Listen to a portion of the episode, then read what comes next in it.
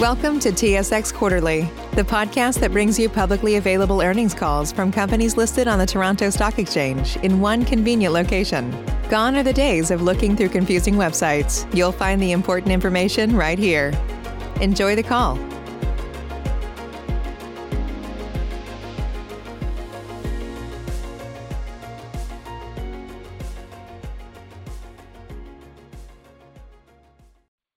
Good morning, and welcome to the Restaurant Brands International first quarter 2021 earnings conference call. All participants will be in listen-only mode. Should you need assistance, please signal a conference specialist by pressing the star key followed by zero. After today's presentation, there will be an opportunity to ask questions. To ask a question, you may press star then one on your telephone keypad. You will hear a tone to confirm that you are in the queue. To exit the question queue, you may press star then two. All callers will be limited to one question. Please note this event is being recorded. I would now like to turn the conference over to Stephen Lichtner, RBI's Head of Investor Relations. Please go ahead. Thank you, operator. Good morning, everyone, and welcome to Restaurant Brands International's earnings call for the first quarter ended March 31st, 2021. As a reminder, a live broadcast of this call may be accessed through the investor relations webpage at investor.rbi.com, and a recording will be available for replay. Joining me on the call today are Restaurant Brands International's CEO, José Cil, COO, Josh Kobza, and CFO, Matt Dunnigan.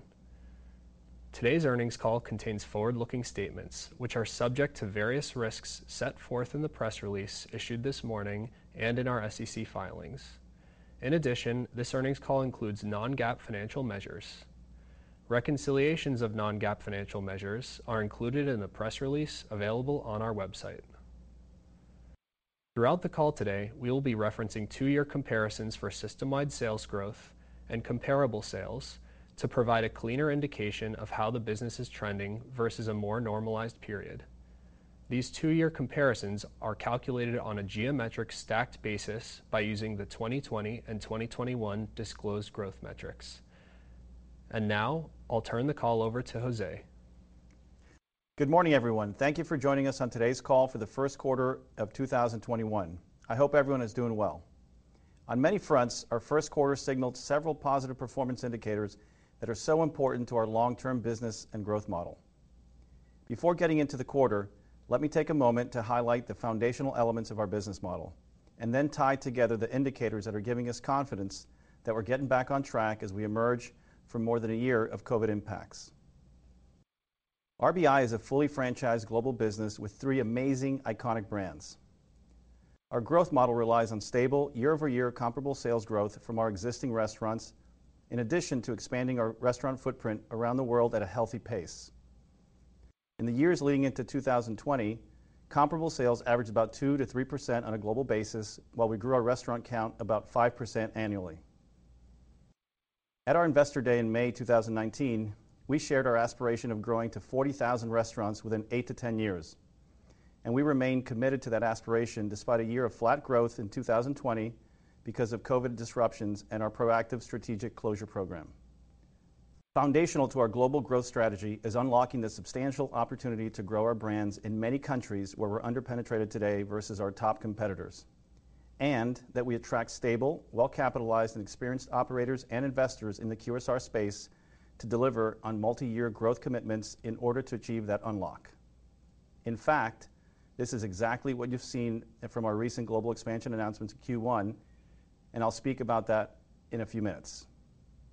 The revenue we earn from this comparable sales growth and expanding portfolio of restaurants converts efficiently into strong free cash flow because of the scalability of our model, methodical management of expenses, and deliberate approach to capital allocation. We strive to balance responsible management of cost and capital with a recognition that we need to invest in core areas of the business to drive the strong growth that we want to achieve. This has included investing more G&A in technology and digital, as well as other important areas in the business, as we talked about in detail last quarter, investing in our supply chain, attracting top talent from around the world, and most recently announcing 80 million Canadian dollars of support behind the Tim Hortons marketing program in Canada, where we believe we have tremendous opportunity for growth as the leading QSR brand in Canada emerging from COVID. The resulting free cash flow, even after these thoughtful investments in the business, gives us significant optionality in our capital allocation over time, including returning capital to shareholders as we've done through an industry-leading dividend and opportunistic repurchases to provide our investors more participation in our long-term value creation. There are two additional and emerging parts of our business model that you will increasingly hear us talk about. The first is our resolve to build a global, sustainable business for the long term, and that means using our global purchasing power and brand influence to do the responsible and right things when it comes to the food we source and serve, the impact we have on the planet through our packaging and our carbon footprint, and supporting the communities where we operate, as well as all the hardworking, good people who work for our brands all around the world. This is foundational to our business model for one simple reason: because it's important to our guests. Our 2020 Restaurant Brands for Good progress is on our website, and we'll have much more to highlight in our progress throughout the year. Second, we believe you will find our experience and progress in digital will also increasingly become part of our business model. We'll get into some detail of our Q1 digital successes today that'll give you a good sense of what we're talking about. I'll start with a few headlines of the quarter. As Steven mentioned at the start of our call, we're monitoring our two-year comparisons as we look through COVID and focus on returning our business to growth across the board. The first headline is that in the first quarter, our global system-wide sales grew by 1.4% compared to 2019 as a result of having three strong brands diversified around the world with dedicated teams driving a return to growth in their respective markets. In our home markets, comparable sales growth at Popeyes was up 30% versus two years ago. Burger King was flat versus 2019 and showing positive two-year performance in the last month of the quarter. And Tim Hortons Canada was down 14% on a two-year basis.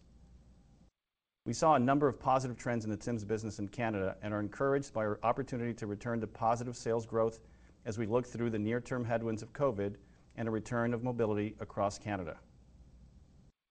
Q1 was also an important quarter for us from a development standpoint, and that's the second headline. In our view, Q1 is a strong early indicator of our return to meaningful growth, with 148 net restaurant growth in the quarter, falling just short of our best-ever Q1 of 152 net restaurant growth in 2018. Q1 is historically our lowest contributor to annual NRG performance, so we still have a lot of work ahead of us. But this is a promising way to pivot out of 2020 and reinforces the confidence we've shared over the past few quarters on our path back to 2018 and 2019 levels of growth this year. Kudos to our developing franchisees out there. They do such a great job and are all so committed to growing their businesses in their markets. In the last number of weeks, we also entered into agreements to expand Popeyes to the U.K., India, Mexico, and Saudi Arabia, totaling more than 1,000 restaurants over the next 10 years. Our development teams continue to have meaningful conversations with strong operators and investors around the world, building our pipelines for future expansion. A great example of how impactful these partnerships can become is Tim Hortons China. Along with our lead partner there, Cartesian Capital Group, we announced in the quarter an exciting new round of funding from existing investor Tencent and new investors Sequoia Capital and Eastern Bell to support opening more than 200 new Tim Hortons restaurants in China this year alone, and upwards of 1,500 over the initial term of the agreement. We're excited to have such successful, experienced partners supporting the Tim Hortons brand and its expansion in one of our biggest market opportunities globally. The third important headline of the quarter is the exciting progress that Tim Hortons in Canada delivered in digital, a core underpinning of our business plan in Canada moving forward. Across the company, we measure digital sales, the percent of overall sales that come through digital channels. This allows us to build a more direct relationship with our guests, improving our ability to understand our guests' purchase preferences and then engage them with exciting offers that are relevant to them. At Tim Hortons in Canada, over 30% of all sales in the quarter came through our digital channels, nearly doubling the levels of Q1 2020 and representing the largest quarter of digital sales yet for any of our three brands in their home markets. The biggest impact for Tim's came from a redesigned Roll Up to Win contest, the all-digital redesign of our former and loved Roll Up the Rim contest. We saw an incremental 2 million downloads of our app in March, twice the downloads that we saw last year during the contest, and significantly higher than a typical month. Engagement on our app also hit an all-time high, with over 40% digital sales during the peak of roll-up and just over 50% of transactions through our loyalty program that same week. With more guests than ever on our app, we're able to deliver our over 45,000 unique offer sets, delivering an incredibly personalized experience. Overall, the Tims Rewards program had another quarter of positive sales contribution. We find this to be very exciting for future traffic and sales opportunities, and we're still very much in the early days of what we think we can accomplish with this program over time. Josh is going to share a wider view of our digital journey this morning, but our digital performance at Tims in Q1 gives us a picture of a brighter digital future in Canada, as well as what we want to achieve at Burger King and Popeyes. Let's shift now to performance for each of the three brands. You likely have our press release with the numbers in front of you, so I'll focus more on sharing some color and reflections on the quarter. I'll start with Tim Hortons, particularly in Canada. There's no doubt that the biggest factor affecting our performance at Tims is the continued lockdown of a large majority of the country, significantly affecting mobility. Americans are experiencing a very different path out of COVID than Canadians today. Canada continues to face strict lockdowns in much of the country, with mobility severely restricted. As we sit here today, Ontario, which is where nearly 40% of Canadians live and where nearly 50% of our restaurants exist, is in a mandatory stay-at-home order until at least May 20th, and there's a real possibility of that being extended. Offices are closed. Retail is restricted to curbside pickup and 25% capacity limitations at essential locations. Restaurant dining rooms are totally shut down. Transit mobility today is down 60% from pre-COVID levels, and Ontario just opened up first dose availability for those 40 years old and up, with second doses for most not available until late summer or early fall. We're clearly seeing that where Canadians are permitted to have more normal routines, they're coming back to Tim Hortons. The comparable sales performance of restaurants in rural and suburban areas was flat to slightly positive year-over-year during the first quarter. The mobility restrictions continue to affect our morning day part the most, with the single largest drag in our sales coming from our regular routine morning coffee guest. With that said, we remain disciplined and are encouraged by the underlying progress we're making. The back to basics strategy we've talked about for more than a year is now working as we intended. We continue to take the necessary steps to develop a strong product innovation pipeline, making sure we're addressing opportunities in our menu offering in areas of the market where we believe we can expand our leadership to drive long-term incremental sales in the business. For example, the launch of our dark roast coffee has been a success, resulting in renewed attention and love for our coffee offering. This, coupled with our investments in fresh brewers and water filtration, which we've shared previously, has helped drive 2% growth in overall coffee incidence in the quarter. This growth in incidence, or the percentage of transactions including a coffee, is the largest increase we've seen in three years. Our bolder, richer formulation of our dark roast has proven to have a significantly better flavor profile that our guests have been asking for. And our consistent execution of the Tim's Original Blend, along with greater marketing attention on the coffee category, undoubtedly contributed to our growth in coffee in the quarter. The launch of our Freshly Cracked Egg in the quarter is our single biggest change in our morning day part menu in years and has been warmly and enthusiastically embraced by Canadians. We launched the fresh egg in early February, and by the end of February, our breakfast food category delivered positive year-over-year and two-year comparable sales growth. We also saw positive year-over-year growth in the overall morning day part in the last few weeks of March, with the two-year comp remaining low single digits negative during the same stretch at the end of March. The Freshly Cracked Egg, in addition to the other quality improvements we've introduced over the last year, are undoubtedly meaningful changes to our breakfast offering, and the team has further innovation around this product and others already lined up for later this year.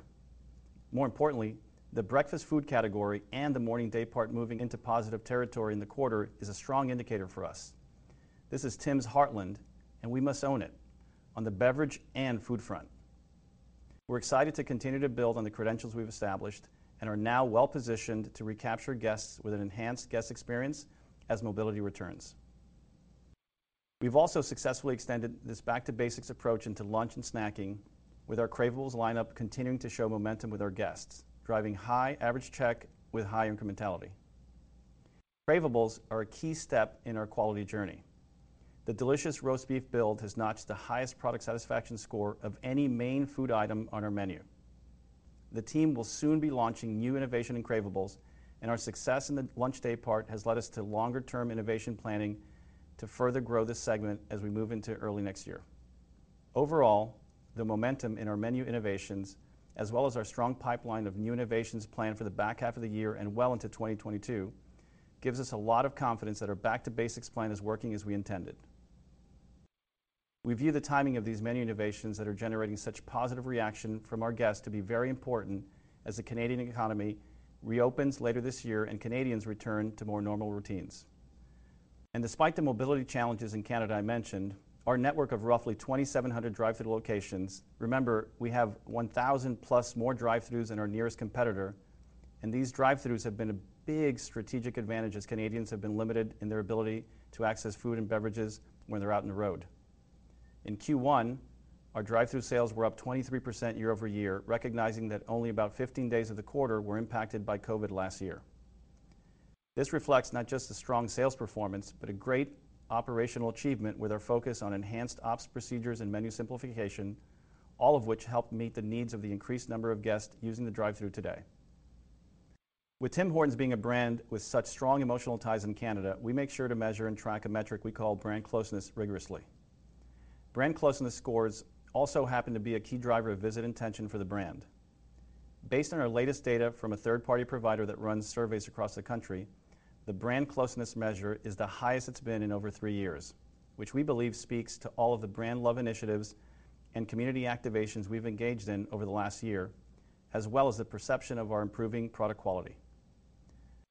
We believe that our large footprint of 4,000 restaurants, one restaurant for every 9,000 Canadians, the digital success we've seen in the last few quarters, fundamental improvements to the quality of our menu, and a more transparent, improved working relationship with the Tim's owners all position Tim Hortons to lead the Canadian market recovery.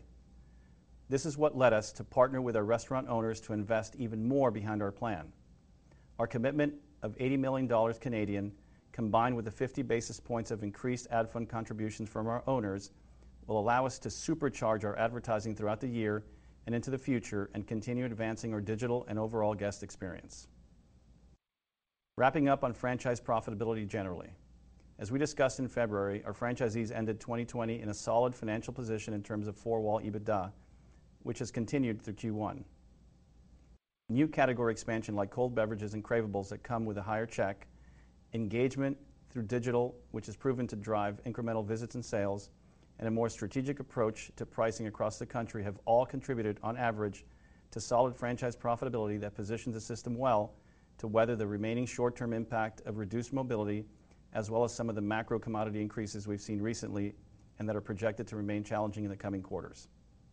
Let's turn the discussion to Burger King.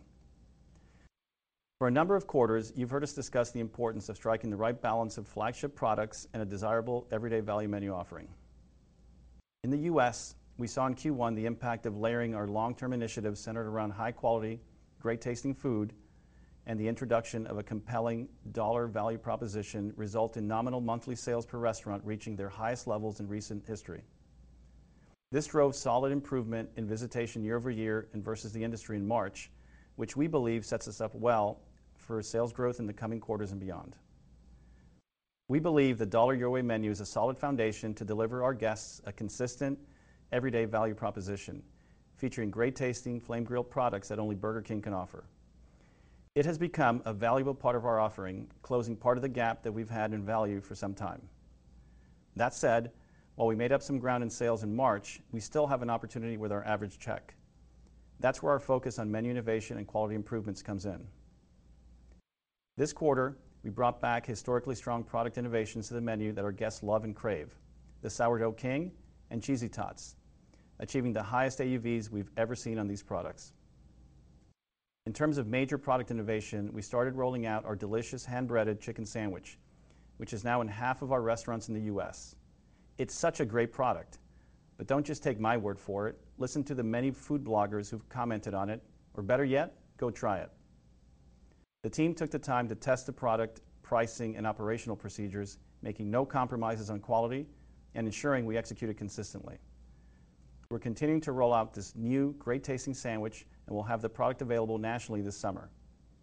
We believe the sandwich will drive visits and check, will be incremental, and will provide an important opportunity for further innovation. In terms of another long-term growth opportunity in the U.S., breakfast is top of mind.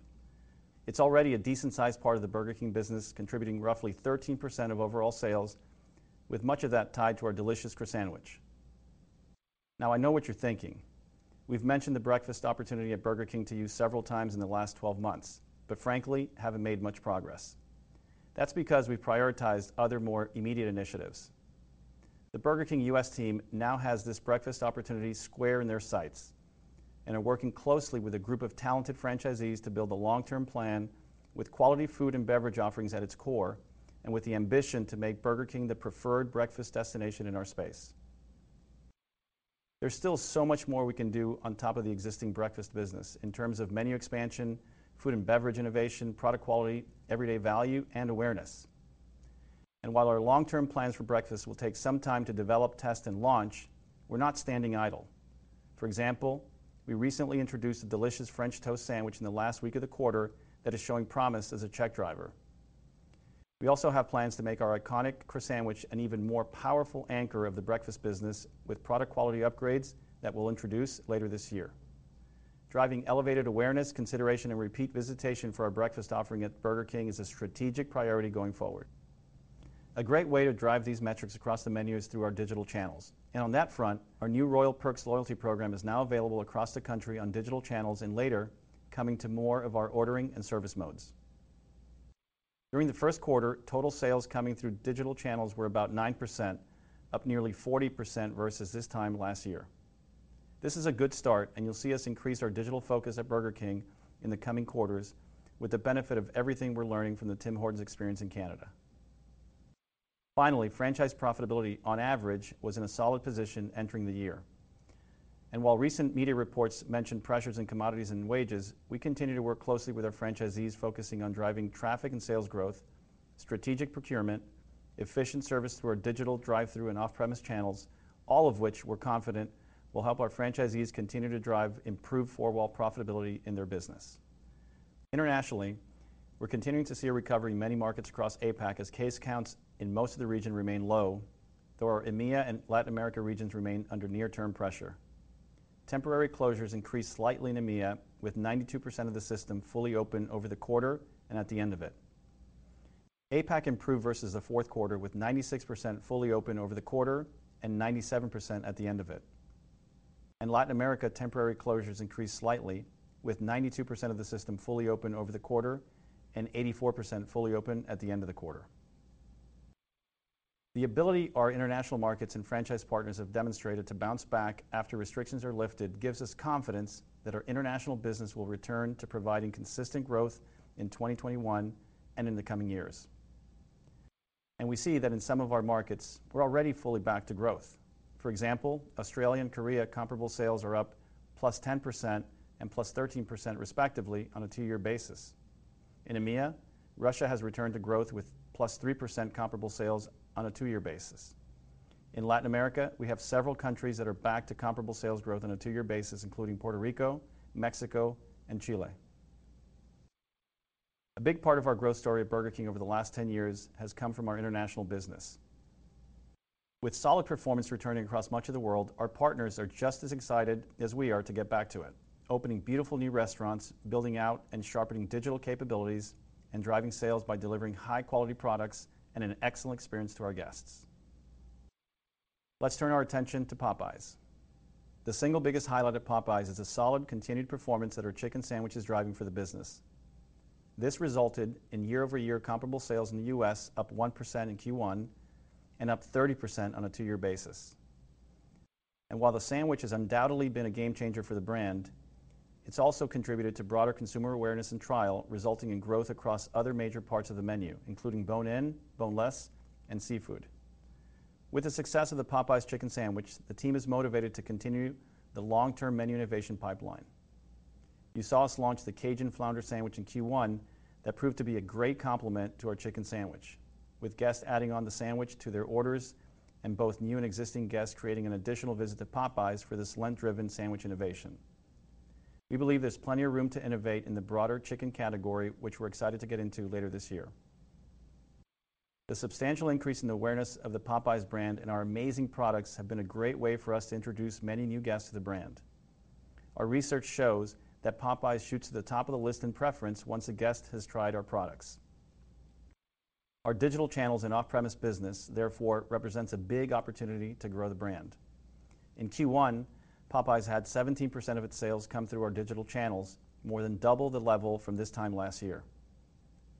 Adding to our digital environment, we recently launched a pilot of our new digital-first loyalty program at Popeyes in the quarter, and we're excited to use this connection with our guests to drive incrementality through targeted offers and campaigns to improve our lower frequency, higher check relationship with our guests.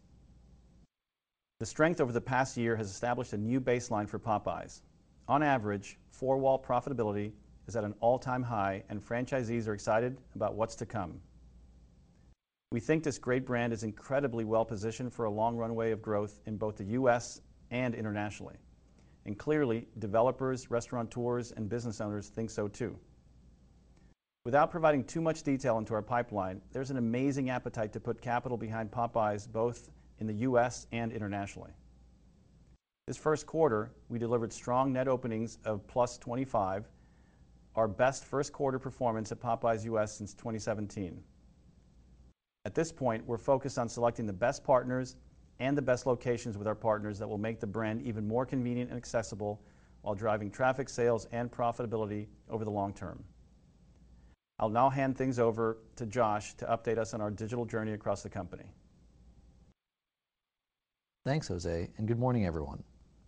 I want to take just a couple of minutes to revisit our digital strategy, a great example from the quarter, and how we can learn from it to strengthen targeted conversion within our marketing funnel across all of our businesses today and into the future.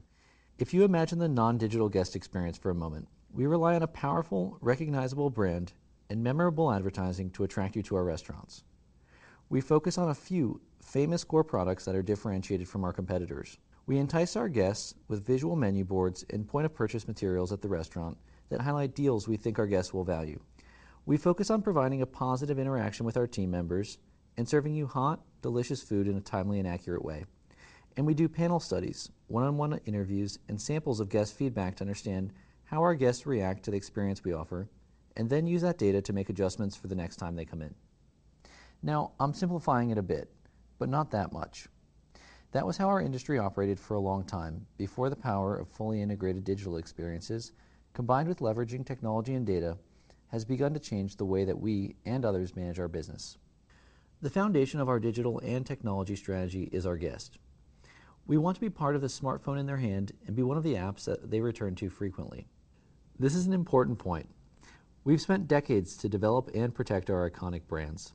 We want to design every step of the guest journey with our brand, and we can best do that on our digital platforms, in our own applications, whether on desktop, mobile, kiosk, digital menu boards, or any device where we interact with our guests.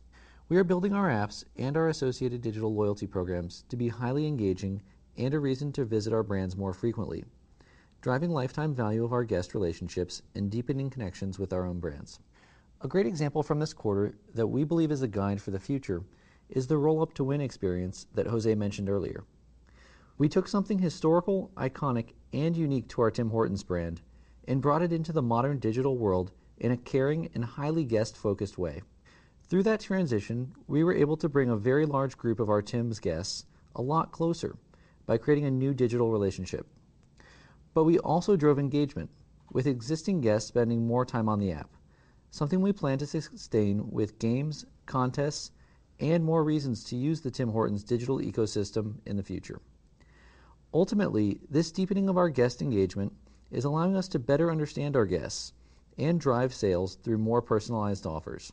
That is to say, we are using better offers and addressing a larger portion of our guest base, and it means that our digital platforms are having a more relevant impact to our business than ever before.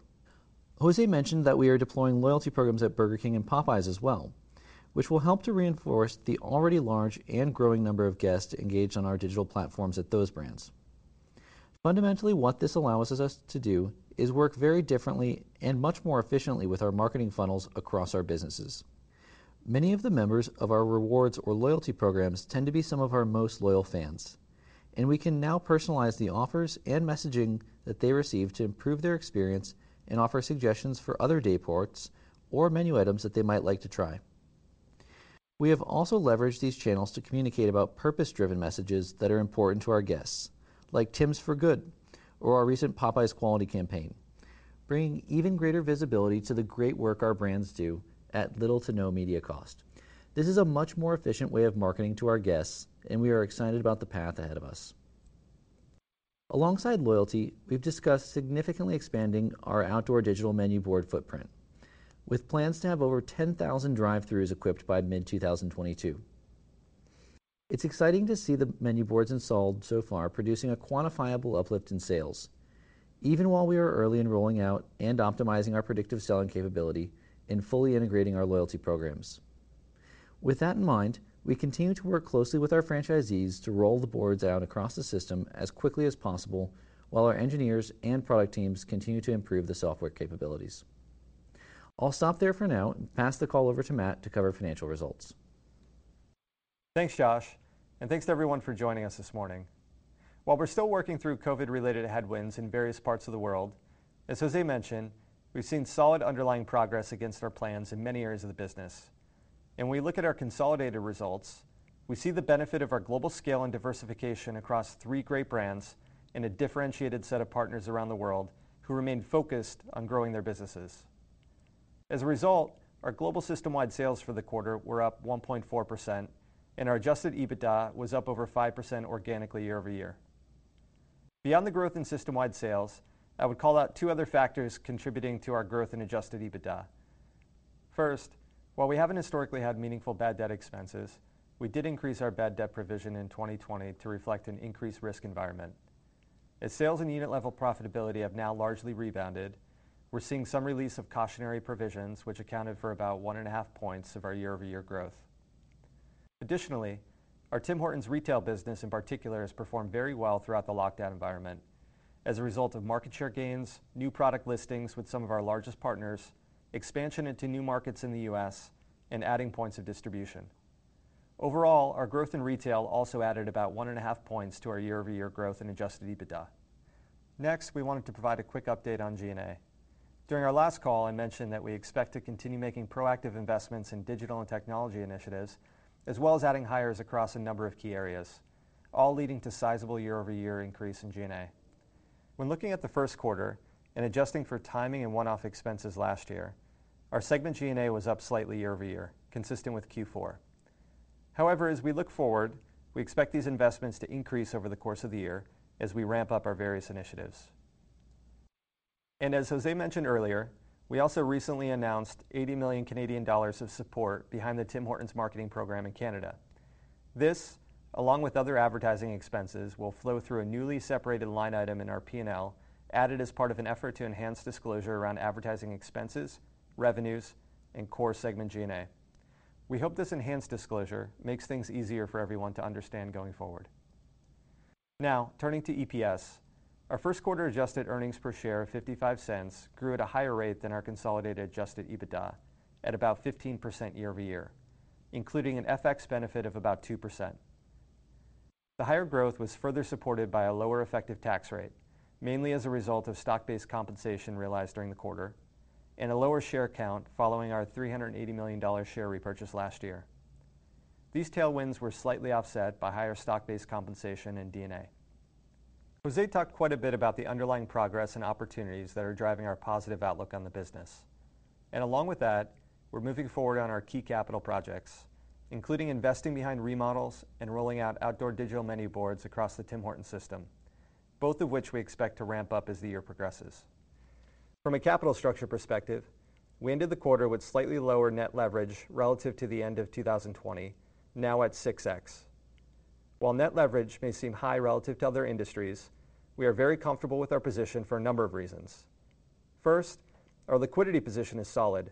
Between our $1.6 billion of cash on hand and our undrawn revolver, we have about $2.6 billion available.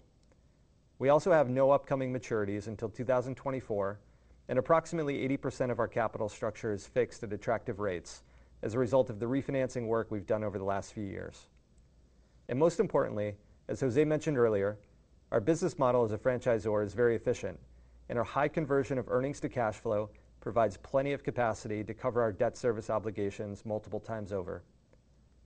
And finally, to wrap things up, I'm pleased to share that we declared a dividend of $0.53 per common share and unit payable on July 7, 2021, which extends our industry-leading dividend consistent with our previously announced target of $2.12 for 2021. With that, I'd like to thank everyone again for your support, and we'll now open the line for questions. Operator? We will now begin the question and answer session. To ask a question, you may press star then one on your telephone keypad. If you are using a speakerphone, please pick up your handset before pressing the keys. To withdraw your question, please press star then two. At this time, we will pause momentarily to assemble our roster. The first question comes from Jon Tower with Wells Fargo. Please go ahead. Great. Thanks for taking the question. Lots to dig through today, and uh, congrats on the progress. Just curious, perhaps you could dig into the incremental uh, ad fund contribution that you made or plan to make in Tim Hortons Canada. Uh, can you discuss how you plan to utilize the incremental spending or the incremental dollars, particularly given that right now you've got a challenged environment in Canada, as you alluded to earlier, José, in the conversation, and where we should expect seeing that um, show up, whether it's in digital channels, more traditional media, or you know, is it going to be in promotional activity?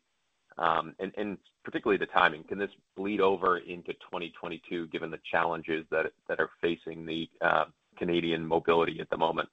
Thank you. Hey, Jon. Thanks for the question. Um, look, as I mentioned during the prepared remarks, uh, we feel uh, encouraged by the progress we're making at Tim's, encouraged by the first quarter. Um, obviously, the situation is different in Canada as it is in the U.S. and some other markets around the globe.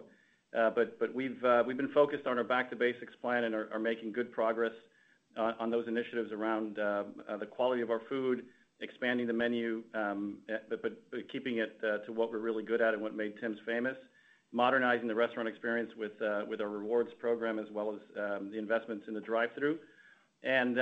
What this investment means is that we at the company, the Tim's team, as well as our owners, have confidence in the plan, confidence in the team, and uh, feel it's really important to invest now in the business, invest behind these initiatives to uh, be able uh, to be in a position once mobility returns, the vaccine reaches higher levels of rollout, um, and things start opening up again. As we've seen here in the U.S., um, we have confidence that we're going to be well-positioned to capture that growth and that return to um, normalcy, if you will, that will come to Canada.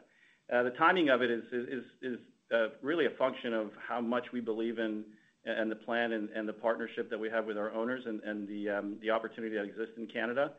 Um and how we'll use it will depend.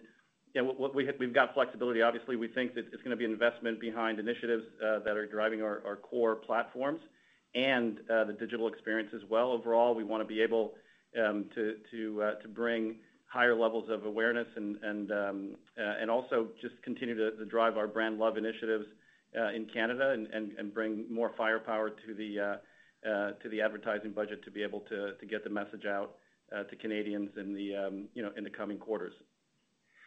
Yeah. Hi, Jon. Um, just one quick thing I would add there on timing. It's, you know, I think we'd expect you know, the investments here, as José mentioned, to be fluid. It probably fluctuate a bit as we progress throughout the year. Uh, but we do expect to uh, you know, uh, we do expect to invest the entire 80 million CAD of support this year. Thanks for the question. The next question comes from David Palmer with Evercore ISI. Please go ahead. Thanks. and Thanks for the discussion as well, particularly on Tim's. I heard some comments in there about two-year breakfast comp that you mentioned being positive, and I think you said down the the break uh, there was oh I think it was breakfast food comp was positive and the breakfast day part was down low single digits lately. Perhaps you can go over those numbers again and perhaps what that means for how you're doing overall for Tim's on a two-year basis lately. I think that's going to be important for people to get a sense of. And and I'm and I and I'm and really just a big discussion. I know you're not going to get too much into guidance, but you know, we look back at 19 as the base year. That was kind of a rough year for Tim's. You had the loyalty issues and the drag then, and 2020 was supposed to be a little bit of a rebuild year anyway. So when it's interesting that the street numbers for 22 are still below that in terms of same-store sales, below that level of 19. So It seems conservative when you think about it. Do you agree that that you should be higher in sales per unit in 2022 if Canada is reopened? And I'll pass it on. Thanks. Thanks, David. Um, on the second question, we, don't. I'm not gonna get into that. Um, we're focused on executing our plan now. And uh, uh, as I mentioned, we're excited about the progress we're making. Still have a lot of work to do, and there's obviously macro uh, conditions um, in Canada in particular that we're still working through. But the plan Um, uh, is working as intended, and we're making good progress on all fronts. Product quality improvements in coffee um, with the dark roast as well as the fresh uh, brewers that we rolled out.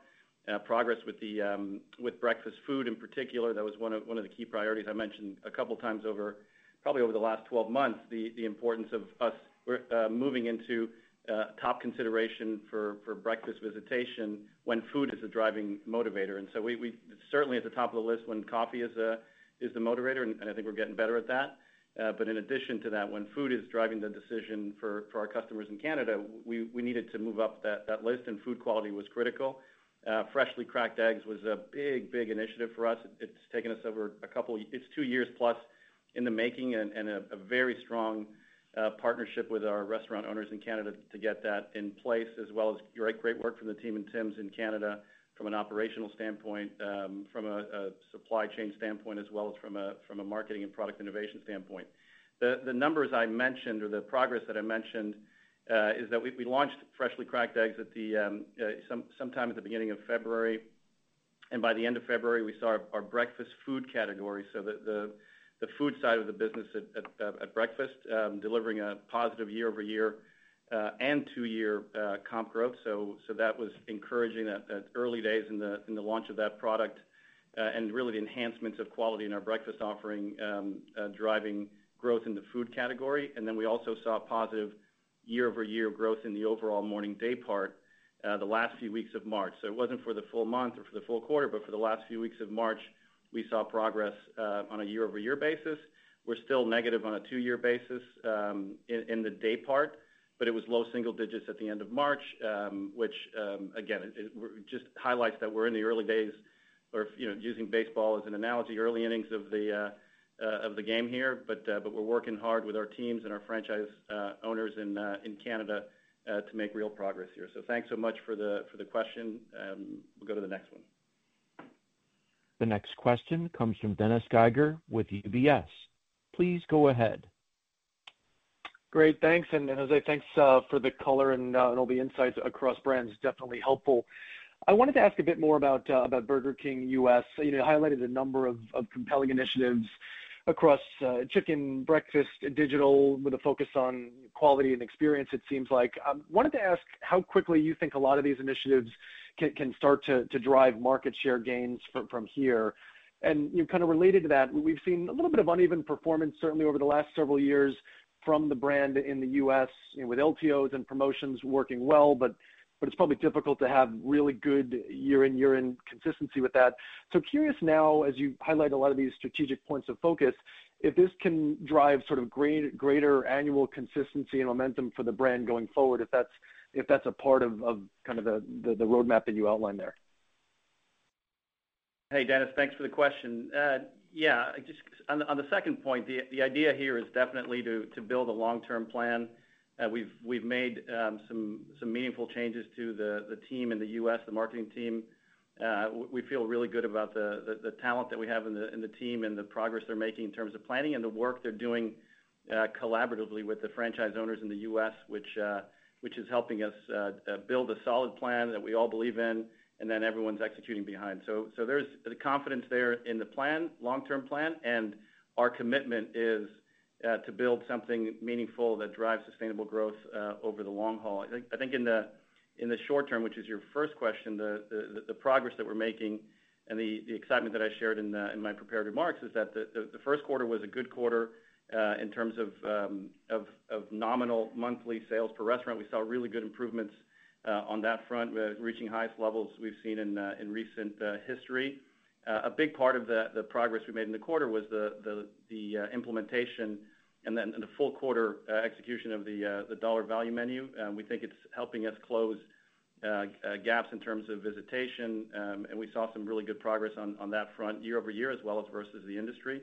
Um, uh, it's a balanced approach, and you've heard me say that multiple times over the years, uh, the importance of uh, with Burger King in particular, of having a balanced approach, um, you know, obviously driving our core, but having a balance with premium offerings as well as um, as value. And so the quarter was encouraging in that regard. We made some good progress as well. In digital, I think there's a lot more to come there with the BK team, and we're excited about the launch of digital uh, loyalty, uh, which over time will be available uh, in other channels and service modes.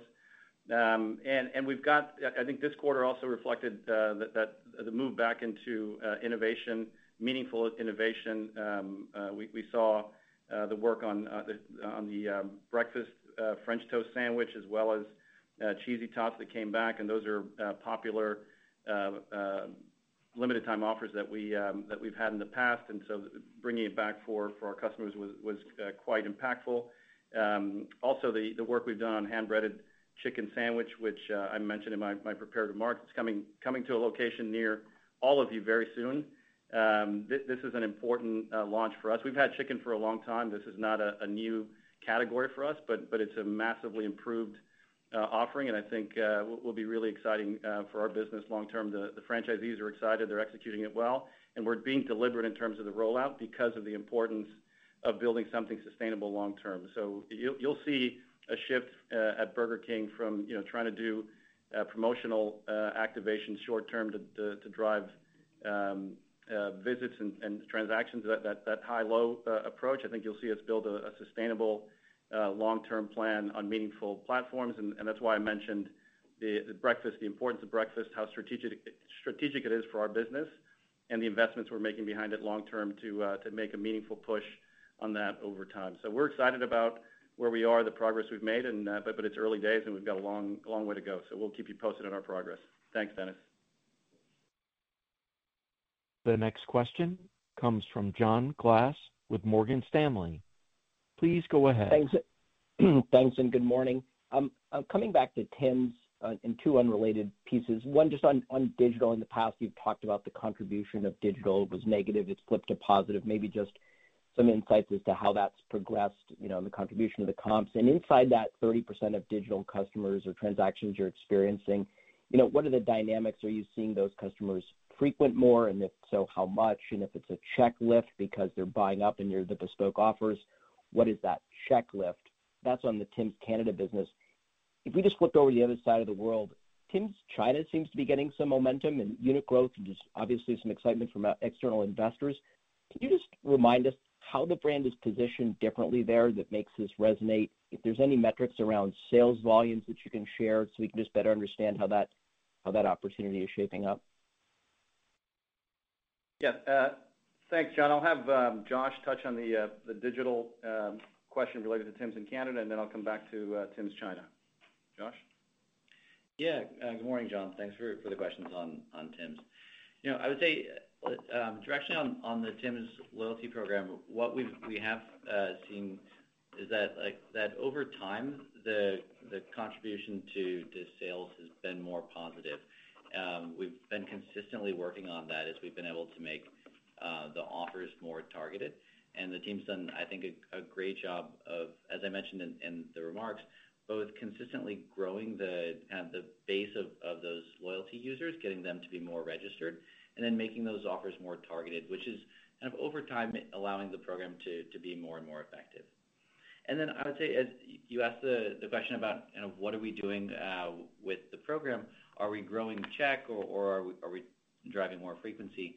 Uh, one of the big things that I referenced in some of our remarks earlier and that we're really focused on, I think um, is probably the biggest part of what we're trying to do, is driving more engagement uh, with the app. And I think that drives more engagement with the brand. I think that a lot of that's around frequency. So you've seen us doing a lot of different things like the Roll Up to Win um, kind of digitization of an existing uh, Roll Up the Rim game that's driving people to come back to to the apps uh, more often to play more games. And we can actually see in the segmentation of of our guests that a lot of the the guests are coming back, and they're engaging with us more and more frequently. And I think our our goal is to see the guests engage with the Tim Hortons brand more often and come back and visit us uh, more often and drive more frequency of engagement over time. So those are some of the the biggest things that that we've really been focused on, where we think we're, we're making progress, Uh, and where we think we can do even more over time. Thanks, Josh. Uh, John, on the question of uh, Tim's China, as I mentioned in the prepared remarks, we're really excited about the um, progress there. We're only two years into it. So we started uh we built our first restaurant or opened the first restaurant at the beginning or Q1 of 2019. Um, we're, you know, at about 200 locations now. Um, we've had very, you know, very exciting interest from uh, important investors in uh, in China on the business. Uh, and we have commitments to uh to double the size of the business this year and continue on our journey to, you know, to to reach the the targets of growth that we set for the business as a starting point, um, when we announced the uh the partnership back in in 2019 or end of 2018. We're not uh we're not sharing details on AUVs and these sorts of things for that business, but the progress has been uh, tremendous. The positioning for the brand there, uh, interestingly enough, uh, the Chinese consumer connects well with the Canadian brand.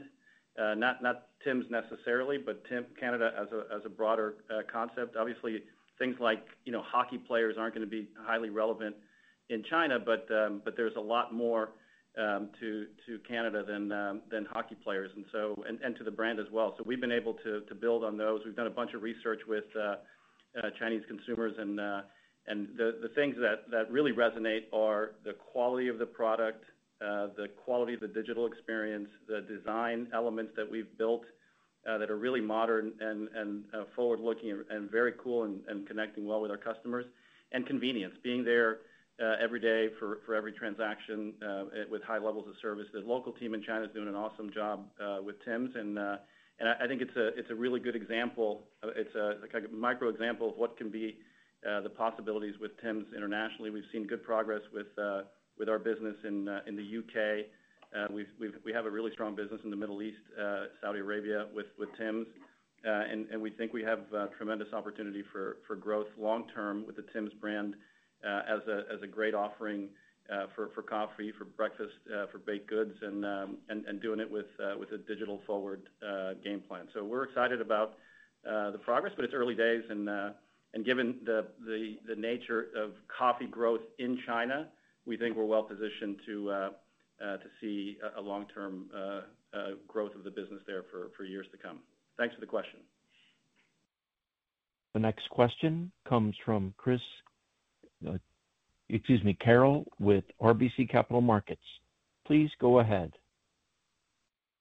Hi, uh, good morning. Thanks for taking the question. Um, so, uh, on the back of the recently announced development agreements for Popeyes, how should we think about where the brand is along its growth trajectory, both in the U.S. and globally? And if you could, maybe to help us better understand this trajectory, can you maybe frame up how you're thinking about the brand relative to how you thought about Burger King ahead of its development ramp a few years back? Thanks. Hey, Chris. Thanks for the question. Um, I think it's important to go back to 2019 when we shared uh, our ambitions to reach 40,000 restaurants in, you know, over an 8-10-year window. Um, we thought then and still think now that we have an incredible amount of uh, open space around the world um, to build our three brands. Uh and our franchisees, new ones and existing ones are super excited about the business, uh, and, you know, especially given the power of the brands and the resilience of the business in the most difficult of circumstances. So uh the unit economics and the performance of the business during uh, probably the most complicated environment anyone's ever seen um, gives them confidence that this business is really solid and uh, can create a ton of value for them over time. Um, One of the things that I think is important from our development journey is, uh, you know, we've talked about, uh, and obviously BK has been a big part of our growth uh, internationally for um, the last several years. We um, doubled the size of our international business from 2012 to 2020. We went from something like just under 6,000 international restaurants to over 11,000, Um, uh, excluding the U.S. business. There was a tremendous amount of growth internationally. We doubled uh, during that stretch of time. Um, that was because of the benefit of the great partners we had internationally and the master franchise and joint venture agreements we put in place. The reality is we still have a ton of uh, room for growth in many of the markets where we made up ground versus our competitors over the last eight years, China, France, Spain, U.K., Germany, Brazil. These are markets where we've seen tremendous growth, but we still have big opportunities for uh for growth going forward, and we have great partners and great teams there to to achieve that. As it relates to Tim's and Popeyes, uh it's even I think it's even earlier days than Burger King, obviously.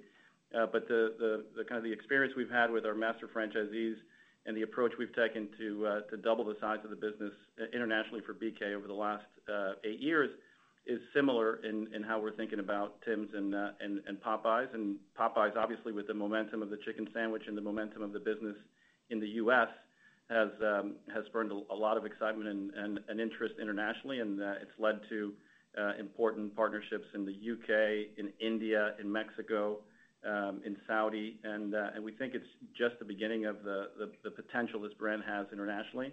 There's a lot of work here. We're not trying to meet a short-term goal here. We're trying to build something meaningful for the long term. And uh the selection of partners, you know, ensuring we have the right teams in place with the right incentives and the right capital structure, that's what's driving us, and that's what drives the process. And uh and we look forward to uh to seeing our business grow and our brands grow internationally in the years to come. The next question comes from Nicole Miller with Piper Sandler. Please go ahead. Thank you. Good morning.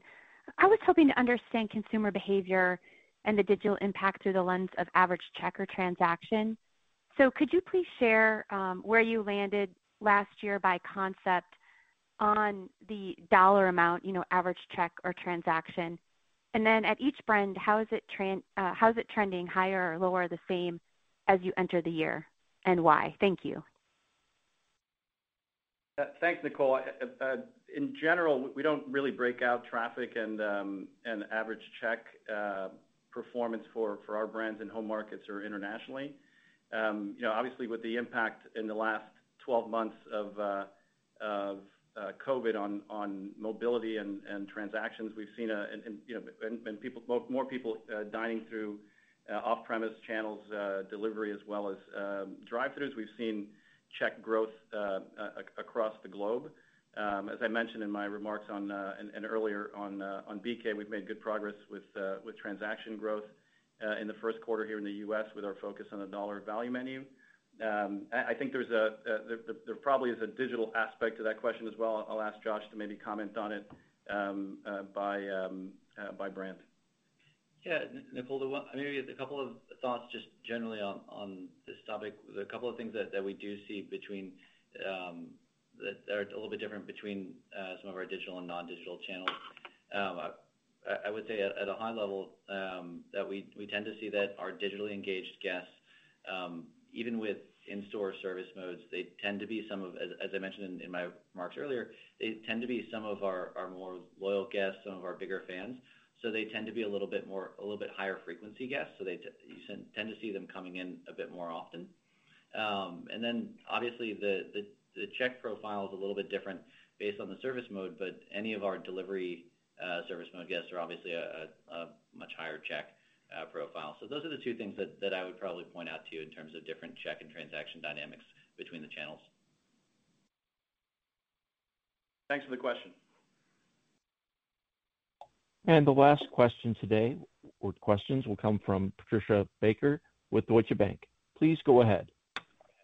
Uh, thank you very much, and good morning, everyone. Just want to return to a discussion of the Tim's Cracked Egg. Uh, thank you for sharing what you have shared with us, and it's great to see that that has traction. It may be early, but I'm just curious what you know about that customer. Is the person buying the Cracked Egg sandwich, uh, are they replacing other breakfast offers? Are you maybe seeing returning customers that may have lapsed Uh, on breakfast for you? And do you have any evidence that you're gaining some new customers having this uh, particular offer? Hi, Patricia. Thanks for the question. Um, it's early days with the um, with the launch of uh, fresh cracked eggs. The data or the update that I shared um, was the information we had at this point, which is encouraging with the progress we're making. I think we've seen higher frequency through our digital channels of loyal guests um, uh, that are coming back and uh, adding uh, a chicken sandwich. Oh, I'm sorry, chicken sandwich. I have that. I always have that in my mind. Um, but a breakfast sandwich at Tim's, um, maybe eventually a breakfast sandwich with chicken as well. But anyhow, we've seen our digital data and loyalty data confirm that we're seeing, we have higher frequency from Uh, loyal guests coming in and adding um, uh, a breakfast sandwich. So We think there's new customers coming in, um, early days, and we're seeing more frequency from existing uh, customers. And that gives us confidence and encouragement that we're on the right path in terms of developing a really high quality offering for breakfast at Tim's. It's really just the beginning of the journey. We've started to add Uh, uh, the fresh cracked egg to um, uh, bagels, and we think there's other opportunities as well to introduce that in other products. So uh we're excited about the progress, excited about the start with it, and looking forward to continuing to drive more customers into Tim's for breakfast and for other day parts as well. Thanks so much for the question. This concludes our question and answer session. I would like to turn the conference back over to José Cil for any closing remarks. Thanks to everyone for their questions and for joining us this morning. We're pleased to see the business return to growth and to see such a strong start to the year from a development standpoint as we get our unit growth engine back up and running. Uh, on top of that, our digital efforts are beginning to produce impressive results as we discussed, highlighted by what we saw uh, from the Tim's Roll Up to Win contest. With loyalty programs uh, at all three brands, at all three of our brands in home markets, we're excited to build a more personalized experience for our guests while delivering them high quality, craveable foods at a compelling price. Our teams here at RBI and our franchise partners around the world are working hard to continue building on the progress we've made so far, and I look forward to sharing more in the next uh, quarters to come. Have a great day and stay safe out there. Thanks, everyone. The conference has now concluded. Thank you for attending today's presentation. You may now disconnect.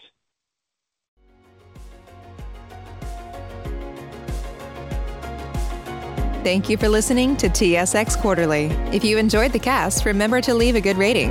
And remember, for any additional inquiries, please consult the company's investor relations section on their website. See you next time.